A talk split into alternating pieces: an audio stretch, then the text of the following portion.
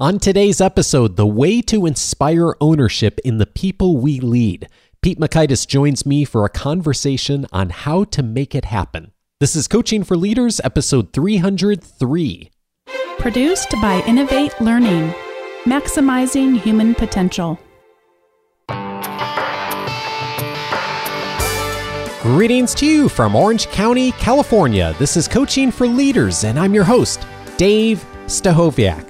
Leaders aren't born, they're made. And this weekly show gives you access to the practical wisdom that will empower you to become a better leader. And one thing that you've almost inevitably heard about if you've done any thinking on how to be a better leader and how to be more effective in inspiring others is how to create ownership in the people that you have the privilege to lead. Ownership over their careers, ownership over their work, and ownership over their ability to be connected and stay connected to the mission of the organization. It's something we've all heard, and yet it is one thing that I think for a lot of us is challenging on how to really do practically. And I'm really glad today to be able to welcome uh, a new friend who I know will be able to provide us with a ton of perspective on how to do this and uh, and also uh, will uh, really get us thinking about this concept of ownership, and that is Pete Mockaitis. Pete is the host of the How to Be Awesome at Your Job podcast. He's consulted at Bain and Company and spent thousands of hours delivering one-on-one coaching to hundreds of world-class thinkers to sharpen their communication and problem-solving skills. His clients hail from over 50 countries and world class organizations such as Google, Goldman Sachs, McKinsey, the United Nations, and Amazon. And the How to Be Awesome at Your Job podcast is regularly listed as a top 10 careers podcast on iTunes. And like me, he's also a fine graduate of the University of Illinois at Champaign Urbana. Pete, welcome to Coaching for Leaders. Oh, thanks so much, Dave. It's really a, joy to be here. It's funny. I think of us as neighbors on the uh, the top iTunes Careers podcast well, listings. Indeed, and and and you and I were like literally neighbors for a while because you're a Chicagoan yourself. I know, a Midwesterner, and you and I. Not only did we go to the same school, we got the same degree. We were almost there at the same time. We're like we're like sep- we're almost separated at birth. Pretty close. well, I'm really glad to have you here, and I, I've been thinking about this concept of ownership, and uh, you have this amazing show called How to Be Awesome at Your Job. And a big part of what you are doing for your audience is helping them really to create ownership over their careers. And a, a lot of our audience, of course, is trying to lead with the intention of creating ownership. But but even before we get into the details of this, I, I'm I'm wondering how do you see the concept of ownership? Why is it so critical?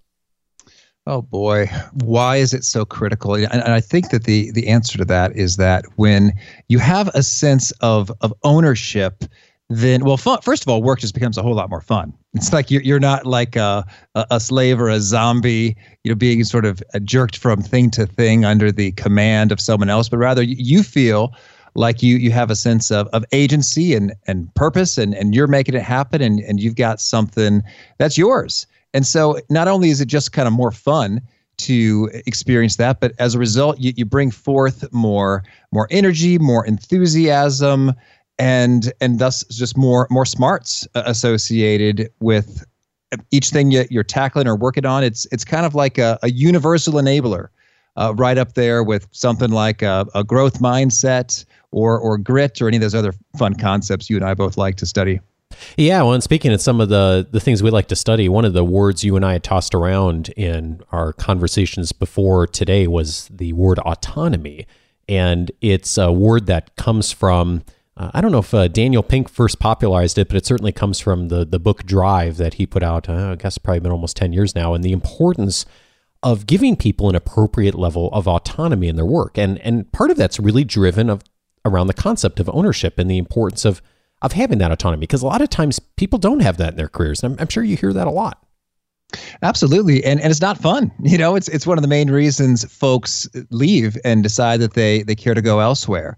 And and it also ties in with a sense of of sort of self-value or appreciation. Uh, people get the impression it's like, "Hmm, if I don't have autonomy, if I'm not trusted to have a degree of autonomy that they must not really trust my my capabilities or my my worth or my value or appreciate what I bring to the table. So it could really spiral quite quickly psychologically in terms of you know this place is terrible for me. Mm, yeah, indeed. And I know a big part of this is that uh, beliefs oftentimes lead to the decisions that we make and the actions that we take. And you're a fan, I know, of uh, Bandura's work. Am I saying his name right, Bandura? Yeah, I think so. I, have said it Bandura, but I don't actually know. Because I'm only reading it instead of hearing it. Yeah, me, me, too. I've seen his name so many times over the years, and and he created this theory. And I'm, I'm I'm wondering if you could give us a little bit of insight into his work and and just some of the thinking over how this relates to ownership. Oh, sure thing. Yes. Well, I I'm a fan of, of citing his work in particular when I, I'm discussing this topic in some of my training programs. And so so Dr. Albert Bandura, if you're if you're less familiar, he is uh, among the the most cited psychologists of all time, so uh, a really big deal. And one of his really enduring concepts that he's he's promulgated is that notion of of self-efficacy, the idea that you know our beliefs about our abilities really do go a long way toward determining how successful we'll be in in any endeavor. And so in some ways it's it's kind of like the psychological uh, proven validation of if you believe in yourself, you can achieve it. Well, it's not quite that simplistic, but there really is a kind of a, a proven, reliable mechanism by which that unfolds. And so, so Bandura would assert that the, the belief that you have, you know, causes you to make certain decisions, which in turn drive particular behaviors flowing from those decisions, and then results from that. So so the belief associated with your level of ownership in your your job career role can have just epic consequences in terms of of what's unfolding for your your work experience and results there. So for example, if you have a belief that you know I just have to do whatever I'm told during the hours that I'm here, well that in turn will lead to some decisions like well there's really no point in establishing the the plan or priorities for the day. I just got to rush to put out the next fire, and then you'll just kind of do whatever's uh, latest and loudest, to borrow some David Allen terminology, uh, that that shows up urgently in your world, and then as a result, you're just kind of stressed and and not particularly effective because you're not planfully doing the the things that make the the biggest impacts. Whereas if you have a belief like an owner, you'd say, "Hey, this little piece of of the world, you know, it's mine. I, I own this area of responsibility. It's it's like my baby." And as a result, you, you start making wise decisions like, well, shucks, I've got too many things to do and not enough time to do it. So I've really got to get smart and prioritize about what are the key uh, actions that are really going to drive this forward in the most meaningful way. And then you go ahead and do those actions and and sure enough you have some fun because you have some results. You look like a winner. There's there's praise and appreciation and results and hopefully you know promotions and more money and responsibility advancement and and good stuff like that. So i think that's just one illustration how the the, the broad principle of dr bandura speaks about in terms of self-efficacy really shows up powerfully in the beliefs you have associated with uh, what ownership you have over uh, a realm of work. And I, am really curious in the people you've interviewed, because you've interviewed so many experts on careers over the last few years. What do you find that you see leaders do well around creating that dynamic, that expectation, or even the environment where people feel like they can really tap into ownership more effectively? Oh, oh, that's that's a great question. You know, really, three guests are coming to mind uh, right off the the top of my head here, and and so I'll I'll speak about each of them and and what they had to share uh, along the lines in terms of how that ownership uh, materialized and then made a, a, world of difference. And so, so the first one is Arthur Woods, and and he's one of my first guests because he's a buddy. They'll say yes before you have a following. So thanks again, Arthur. And so he is a co-founder of this fascinating company called Imperative. And at Imperative, they are all about purpose, purpose, purpose, purpose. You know, figuring out that the purpose-driven workforce, the difference purpose makes for individual employees and, and leaders, and you know, share price and, and all that good stuff. And so they were, were looking at some some fascinating studies in in their research, which they saw that which which you might consider the uh, lowest level uh, in terms of I don't know compensation or uh, educational requirements, credentials required to to get a profession in a, a hospital is you know custodial staff, the janitors, the folks who who clean things up, and and yet uh, they saw just a, a skyrocketing level of, of job satisfaction and performance in terms of, of cleanliness and, and all that good stuff when the custodial staff started taking real ownership associated with the, the health outcomes of the patients themselves. And you think, well, how, how do they really have an influence there? Isn't that kind of the doctors and the nurses and the PAs and the, the providers? But in fact, once they saw that as their job, they would uh, proactively ask questions like, Do you like this artwork in here? Is this working for you? Oh, that's no good. Well, why don't we swap it out for something else? What do you like? You like trees? You like mountains? You like water? You like people? And so then the, the, the patients felt more cared for, and the the custodial staff felt more engaged and, and a sense of ownership there, and they had superior health outcomes where that's happening. So from a leadership perspective, I just think that's so powerful is if you can tell that story, that you can make the connection uh, between what they're doing and what ultimately is the the impact, the the result, the the mission based goodness associated with it. It's so good, as well as offering some of that autonomy. I'll tell you, my very first job was when I was working at Kmart, and uh, I'm in the pantry section. Yeah. In high school, they called me Pantry Pete over the o- intercom, and they couldn't resist. nice.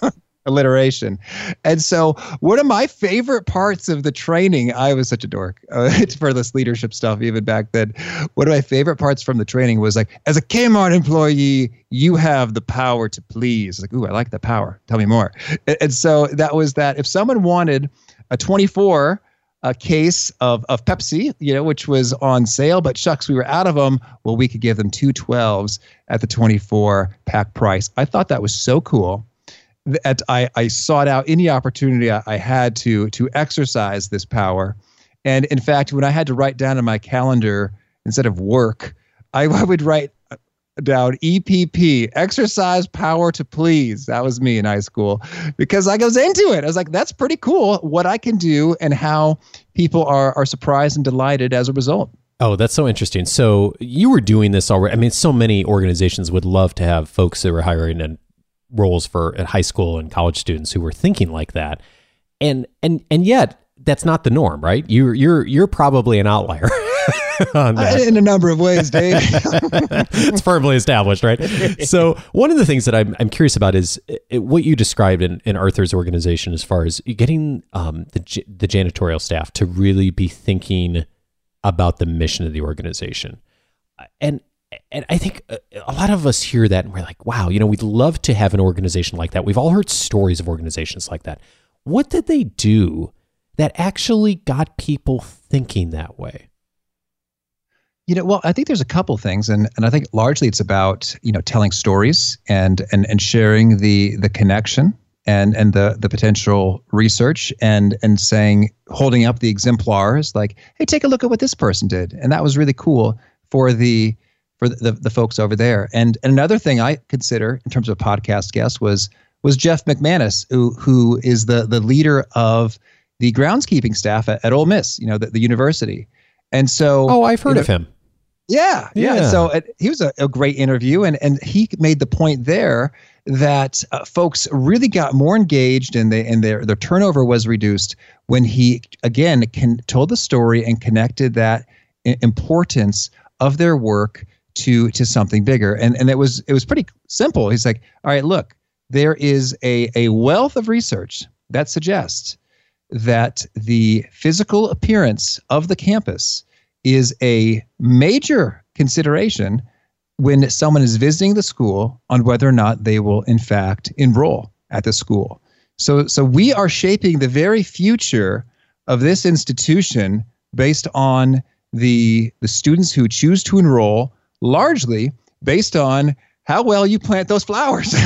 yeah, oh for sure. And and like you said, the research is there to support it. So the challenge I think for a lot of leaders is we may wish for that. We may want people to make those connections. But there's the fallacy I think that a lot of us make, I know I have, is that people are going to see that and they're going to make the connections themselves. Mm-hmm. And you've used the word storytelling a couple of times, and I've always been a fan of the fact that storytelling is the language of leadership. And Yes. so the willingness for a leader to tell the story and engage and to help people to make the connections that they may not otherwise see themselves sounds like it's really critical. Oh, I absolutely agree. One of the pieces that causes people to not feel like they have ownership, and both you and I have experienced this, and many people do in their careers, is micromanagement, of course. And most of us, when we think about the poor leader we've had at some point in our career, we think about the person who micromanaged us. And, and I'm wondering how you have seen this come up in your conversations with guests and thinking about and coaching people on career strategy. Uh, how do you how do you see this Uh, emerge, and what, if anything, do you find is helpful in helping people to navigate around that? Oh, sure thing. Well, in terms of uh, of sort of guest insights on that, first, I, I just thought about from a leader's perspective, it's like you, the the long term effects of micromanaging are are very dangerous and spooky. Not just in terms of people who who up and leave because they're no longer interested in, in this work environment, but also.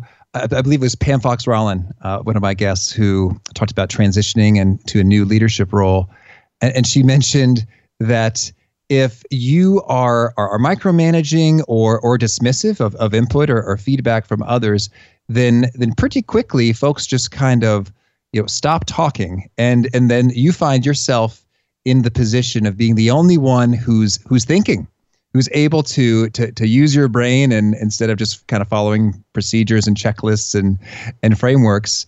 And and that's a pretty scary place to be. Like it is all on your shoulders and all of the wisdom of of team is not emerging. It's not flowing around and and, and passing uh, into your noggin.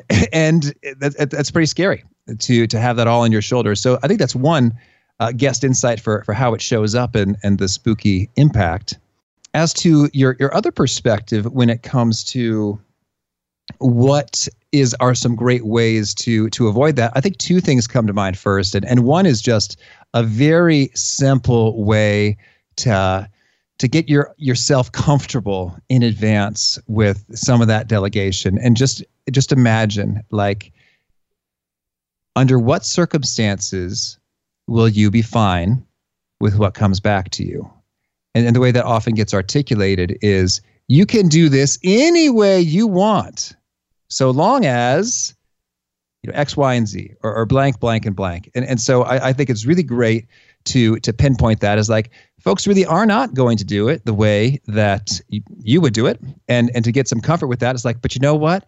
That's okay so long as the critical things work. Like all laws and health and safety protocols are followed. You know it's done by wednesday eh, july 14th i'm not sure if that's a wednesday or not but, but um, you know and it is done in a professional manner that is uh, con- congruent with our design standards in, in our in our slides or, or excel or whatnot. And so just if you could just think about you know what are those critical components that really make or break your view on whether or not it's successful. And and, and write those down define those clearly and then share those and then let go of the rest. And, and that's kind of the hard part for for many folks is like it's it's not my way and and therefore it's not right. And, and i think there's quite a distinction. There's uh, many things that are right that are are not necessarily precisely the way we would do it You, you said something so critical there, which is to write it down. And that is something that I've seen a lot of leaders struggle with without knowing they're struggling with it. And they'll they'll they'll have a piece of work or a project or something that they need to delegate and they start the process of delegation by setting a meeting with that person and explaining it as they go rather Oh, than right. Having stepped back and taken a half hour, a day, a week, depending on the complexity of the project and how much visibility it has and how important it has, and really thinking through what are the clear expectations and the guideposts and the time frame that come along with doing this project. And then and then actually sitting down with that person and not having a conversation about how to do it, but a conversation about the objectives and the expectations, like you were saying, Pete. And and then they put together the plan. They put together Great. the tactical Yes. plan versus it coming from the person who's got more experience doing it. And there, there's just so many good things that come out of that. It and and the reason I know that a lot of people don't do it is it takes more time. It takes time to think about it in advance of what am I going to communicate as far as expectations? What are the guidelines? What are the check-in points? It's a lot easier, uh, at least in the short term, to just sit down and have the meeting versus sit down and actually go through that thinking. Oh, certainly. And and you think I think that's one sticking point is is folks not taking the time. I think another sticking point is is is folks don't quite have faith in the uh, the colleagues who who are receiving the the delegated responsibility in their capability to to execute the how. And they're like, uh, this this this isn't quite going to be right because he or she isn't sort of quite familiar with, with generally how we do this or how this is done and is supposed to unfold. And and I think that in the in the world of of, of micromanaging, I think in, in some ways a, a level of of guidance is is necessary, and sometimes a lot of it, even though there's leeway. And and one of my biggest aha moments, I think, in this game was was realizing that the delegation, uh, you know, doesn't quite have to be an all-in-one shot kind of a a move in terms of it's either all mine or or it's all theirs, and even w- without micromanaging. And so th- there's a few steps in, in the middle, and someone laid this out for me in terms of you know, step one could just be, hey, watch me do this. You take a look at how this goes down. And the second could be, help me do this. I'm going to do most of it, but you're going to chime in with some some key areas. And then let's do this together collaboratively, followed by I'll help you do this, do the majority, and then I'll step back and and watch you do this. And so I think that's a pretty helpful gradient just to to step it down off of your plate and onto someone else's plate without a great deal of uh, of precision uh, micromanaging, uh, but conveying, hey, all the the stuff that you need to know uh, in terms of the hows that you don't yet know, we're going to get that uh, progressively downloaded uh, into your capability set. I was uh, thinking about a grid from what you were just saying that I put together years ago for a client project, and we were talking about this this problem, which almost every manager has had, which is you see someone about to make a mistake and you know they're going to mess something up. What do you do? like, how do you approach that? Do you step in? Do you rescue them? and we put together this grid and and, and the, on one side was is there is it a minor issue or is it a major issue and on the other side it was are they aware of it or are they not aware of it and the only place that we could really make a case where it made sense to step in and to really take over and to rescue the person is if it was a major issue that was going to you know make be disastrous for the company or for the project, or for the customer, or whatever, and the person wasn't at all aware of it. But the other three, if it's a minor issue, is just to let it go. Like it's so important for people to have, and, and in fact, it's so much more important for people to have ownership than it is that they do it perfectly.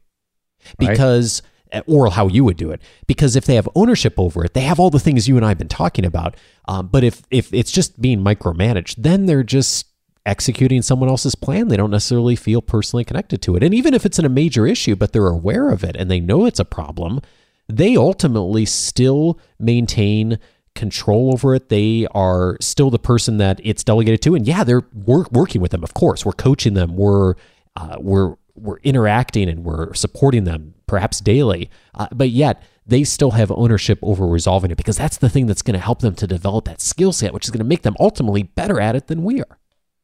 Absolutely. And, and it's a long term plan for your sanity in terms of, of being able to let go of, of the perfection associated with all of the output, all of your, your teammates are, are generating. And, and I'll tell you, Dave, it's so funny. Lately, I don't know if it's if I'm reading like, you know, the 80 20 principle or, or essentialism or the one thing, but these works about prioritizing, as I read them, I just find them so soothing. mm. It's like, oh, I don't really have to do everything.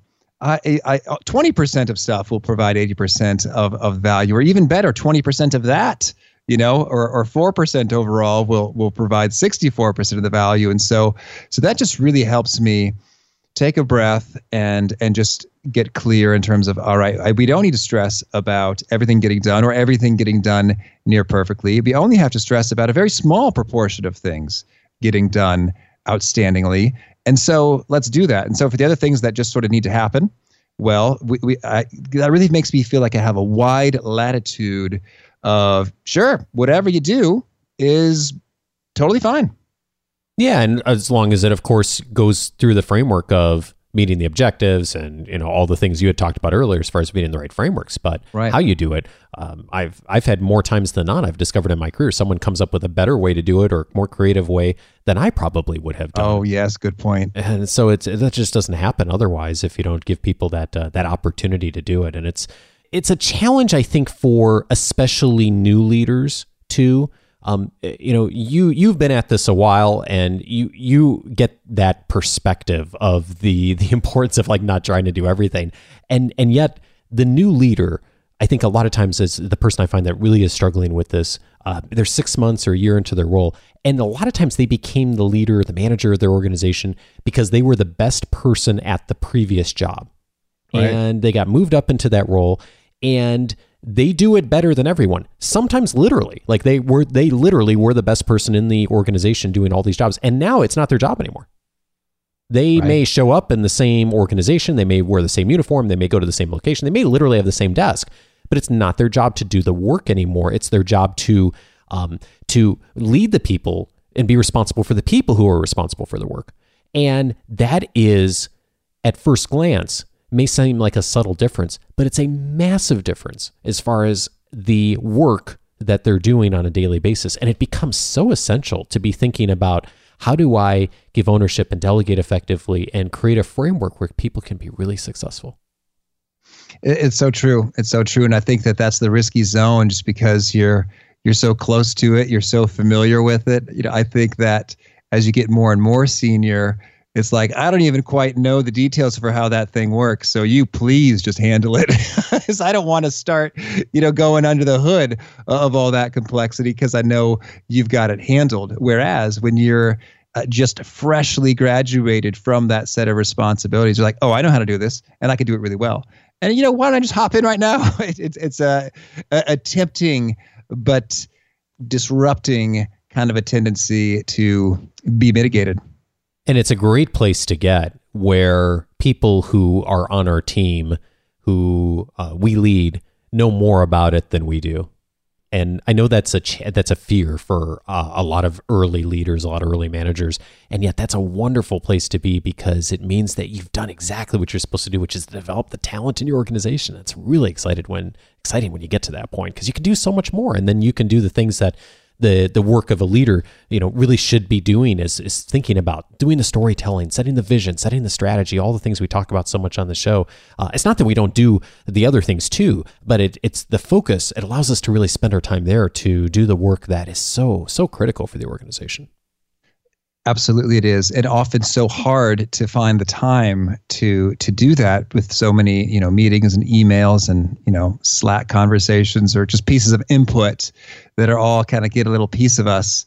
That it's sort of like the the gains associated with being able to let go of a little more work can be massive because the time that it liberates is the cool, creative, strategic time that can make a huge leveraged difference.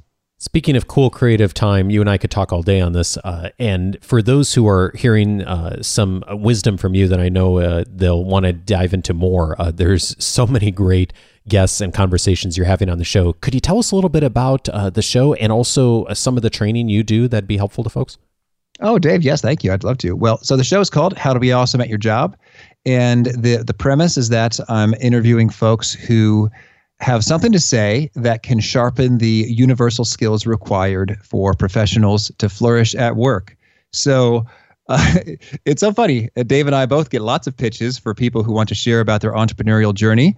And Dave and I both turn down almost all of them because that's that's not kind of quite what we're up to. So if it's about things like uh, developing your your presence, your productivity, your your thinking skills, uh, communication skills, uh, managing your career to find you know fit and purpose and and that good stuff, then then we'll talk about it. And and so and we also have a lot of fun. It's kind of an upbeat uh, kind of a kind of a vibe. And uh, and then we, we talk about folks' favorite things at the end of each episode, so you can learn a lot about different you know tools and books and apps and and those things. So that's just been a blast and uh, been really taken off faster than I expected, which is a blessing. The How to Be Awesome at Your Job podcast.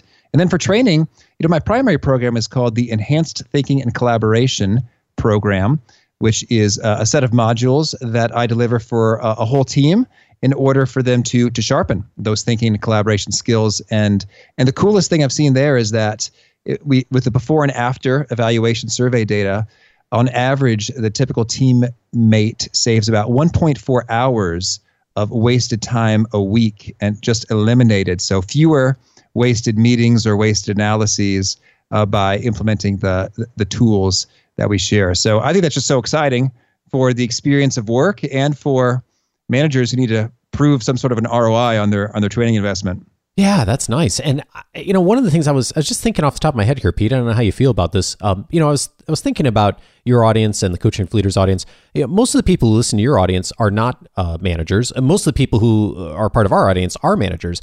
I'm betting there are probably four or five episodes um, from your show that would be actually really great suggestions for uh, the folks in our audience that they could pass along to staff on, on a couple of key issues. And I'm wondering if maybe we could put together um, four or five of them that we'll put in the show notes that'd be really helpful for people to utilize on some of the specific topics. Because I know a lot of us as leaders, um, people come to us asking these questions that, you know, for, for a whole bunch of reasons, we don't always have the time to to spend or, or you know sometimes we're looking for the right resource and i think some of those episodes might be uh, really uh, really good starting points for that if you're game for helping me put that together Oh yes, absolutely. Thank you. And it, it's it, it's just like which one is to pick. So much fun. But yes, uh, happy to do that. And, and thanks for asking. Nice. Well, I got one more question for you. I didn't warn you I was going to ask you this question, so we'll we'll hear what you what you what you think on it. Leaders are always learning and growing. What's the biggest leadership mistake you've made, and how have you grown from it? Oh, sure thing. I think the biggest leadership mistake uh, or that I've made probably multiple times is that I just operate under the assumption that other people sort of think and operate just the way that I do. And in particular, when it comes to having their their stuff kind of under control. So it's funny, we've talked about ownership and, and my preferred way to work is that I, I just own it all. I've got it and I run with it, and and then it's it's handled. And if someone sort of prompts me or, or checks in with me, I might feel even a, a little bit a little bit irritated. Like, you don't think I'm on top of this, Dave? Come on, back off. I've, I've got it under control. Mm. Whereas that is absolutely not universal for folks. Many people very much appreciate the, the check in. I think that has been a, a recurring challenge. And, and so I've made a real effort to kind of put times in on the calendar and, and be more more wisely proactive about my my ongoing engagements uh, to folks I'm leading. Uh, I appreciate you sharing that a ton. I I can certainly relate to that as well, and it's just a reminder in that delegation process. Of one of the questions I get a lot uh, from new leaders, especially, is well, how often should I check in? I don't want to be the micromanager that I didn't, you know, I had five years ago. And one of the things we'll talk about right, is like, uh, have you asked? You know have you asked have you set up the expectation when you when you do the delegation when you set up the project of how much would you like me to check in? And to your point pete some people want it a lot and that will really help. Some people don't want it at all um, and we may need to coach a little bit depending on who that person is and how much experience they have. Uh, but if you have that get that conversation up front you set those expectations. So much easier to navigate that when you do the check-ins or not and it makes it, it makes it just a better experience for everyone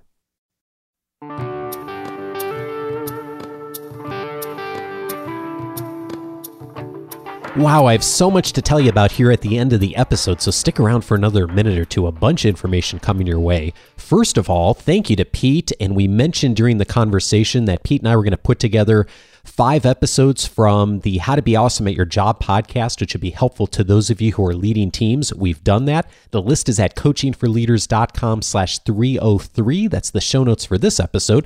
Uh, but don't worry about uh, writing that down because you can access that link just by checking it out in the weekly leadership guide that you get on Wednesday. Usually, the link to the show notes is the very first thing in the guide. Check that out. Uh, if you click on it each week, it'll take you right into all the resources, everything that you need to know in order to uh, get the most value out of the episode and to link up to the resources that we've mentioned. So uh, check that out on Wednesday or right now if you'd like. And I also hope that you'll activate your free Coaching for Leaders membership, especially if you've just been listening maybe for the last few months or maybe even the last six months or year. Maybe you're picking up the show for the first time. If you are, welcome, by the way. Uh, activating your free Coaching for Leaders membership is probably the best way to get insight on some of the conversations we've been having on the show over the last five, six years, and in particular, the best conversations because what I've done is I've put together the 10 lessons that I think are some of the most critical ones into a 10 day free audio course. It's titled 10 Ways to Empower the People You Lead. And when you set up your free membership, you will get access to that right away. Uh, once a day for 10 days, I will send you in your inbox a less than 10 minute lesson. It's an audio lesson you click on and you'll get the most important lessons from the show over the last, uh, really the last six years. So you can start that by going to coachingforleaders.com, activating your free membership. That'll get you started on the free audio course. And of course, there's a ton more in the free membership. The entire podcast library, searchable by topic, my entire personal library of everything I found online, searchable as well. The member cast, there's a whole bunch more that's in there. Again, coachingforleaders.com is where to set that up. And you've heard me talking about a couple uh, meetup coming up uh, this week, actually. I'm going to be up in San Francisco this coming Thursday evening, June 29th. This is your last chance for those of you in the Bay Area. If you'd like to join us for the free meetup, at the time I'm recording this, we do still have a few seats available but it may fill by the time the event goes live. If you're interested in joining us for a two hour event this coming Thursday evening, June 29th, 2017, and you're in the Bay Area, go to coachingforleaders.com slash San Francisco. All one word. It is a completely free event. We're going to have a ton of fun, a ton of activities. I'm really looking forward to meeting many of you in person who are Coaching for Leaders listeners in the Bay Area. And now, in addition, I'm also announcing a meetup coming up in Denver in the month of July, Monday, July 24th, 2017. If you are in the greater Denver area, I hope that you will join me for a meetup that evening, Monday, July 24th. It uh, will be in the evening somewhere in the greater Denver area. This one, we do not have a location yet, but if you're interested in attending and getting together with a number of other Coaching for Leaders listeners, go over to coachingforleaders.com slash Denver, let me know you're interested in attending the event by uh, doing a free RSVP. And once we get the location, we will let everyone know who's RSVP'd. By the way, if you're in the Denver area and you're interested in attending and you know of a location that you think would be good for us to get a group of Coaching for Leaders listeners together, I would love your input. You'll see a link on the page to be able to reach out to me directly. Also, if you're in the Denver area and have access to a room or would be interested in hosting us, I'd love to chat with you. Just go again over to coachingforleaders.com slash Denver. And I look forward to meeting you on Monday, July 24th. And another meetup is hopefully coming up in August here in Orange County. Never done a meetup here in Orange County. I'm not sure why, but I was realizing should probably do that. So I don't have the date nailed down exactly for that. But if you are here in Southern California, be listening uh, for the next week or two on a date coming up in August 2017. So I'm looking forward to meeting so many of you in the next uh, next couple of months. It's going to be a lot of fun. Now, uh, speaking of things that can support you going forward, I hope that you also check out some of the related episodes to today's conversation. Uh, Pete and I talked a little bit about delegation on the show and the importance of using an effective delegation process. If that's intriguing to you and you're not maybe sure what to do exactly around how to delegate and the steps to follow to ensure that you get the message across, but you're not micromanaging, I would highly recommend listening to episode 117. On that episode, I walk through the seven steps you need to follow to delegate work. It walks you through exactly step by step how to delegate effectively so you get the results you're looking for, so you give people ownership over their work like we talked about today and how do you do it with a with a, by avoiding micromanagement? Uh, it's one of the principles i talk about in that episode. 117 is again the one to check out. Also please check out episode number 148 in that episode david hutchens and i talked about the four stories leaders need for influence. We talked a little bit about storytelling in this episode as well in that episode david and i talked about what are the four key stories that you need to be telling as a leader on a consistent basis in order to influence people well. If you haven't heard that episode, the framework will be really helpful to you in thinking about how to utilize storytelling effectively in order to get your message across to be benefit to people and the organization. And then also, episode 302, last week's episode, how to challenge directly and care personally. If you haven't heard that one, yet. Kim Scott and I talked about the principle of radical candor. She's the author of the book by the same name. If you're looking for ways to be even more effective at that, definitely check out episode 302 because it'll be helpful to you. You can access all those episodes just by going to coachingforleaders.com slash the episode number. Now I, I have one final call to action for you. A few Q&A episodes that are coming up. Actually, three Q&A episodes that are coming up. Uh, Bonnie and I are doing our normal monthly Q&A show next week, so be watching for that. You can always submit questions to us by going to coachingforleaders.com slash feedback.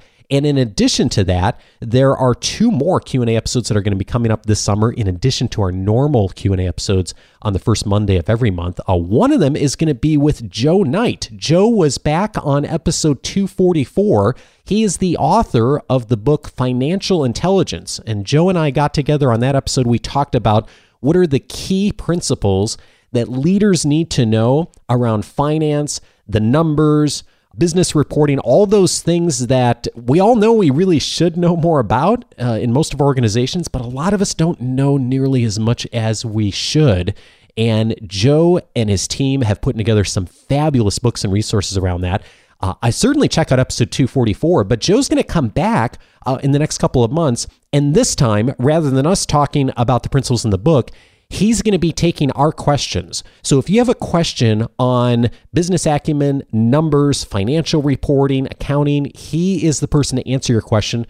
So go over to coachingforleaders.com slash feedback. You can submit your question to us. Let us know it's for the financial intelligence show, and uh, I'll get your question in front of him. We'll pick the best questions that uh, will be helpful to most people. So uh, check that out. And also, uh, coming up uh, in the next month or two, Kwame Christian is going to be here. He's an expert on negotiation, and we're taking questions on persuading others, dealing with difficult people and how to say no. So if any of those are resonating with you, again, go to coachingforleaders.com slash feedback and submit your question. Uh, that's the way to get questions in for all of these. Uh, just let us know which uh, which topic it's for, and uh, we'll be sure to tackle that when the show comes up. So. Uh, gosh, that's a lot, huh? But uh, it's a fun it's a fun summer going on here. We got lots happening. The coaching for leaders community continues to grow.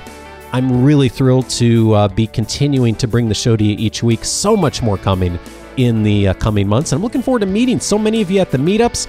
Next week, Bonnie is back. We're returning for our monthly question and answer show. We already have a bunch of questions for the show. However, don't let that stop you. If you've got a question related to leadership, send it in coachingforleaders.com slash feedback. We will consider it if not for this episode, a future Q&A show. Uh, keep your questions coming on finance, financial intelligence, finance, and also persuading others, dealing with difficult people, and saying no for that uh, conversation we'll have on negotiation coming up. Have a great week and see you next week with Bonnie. Take care.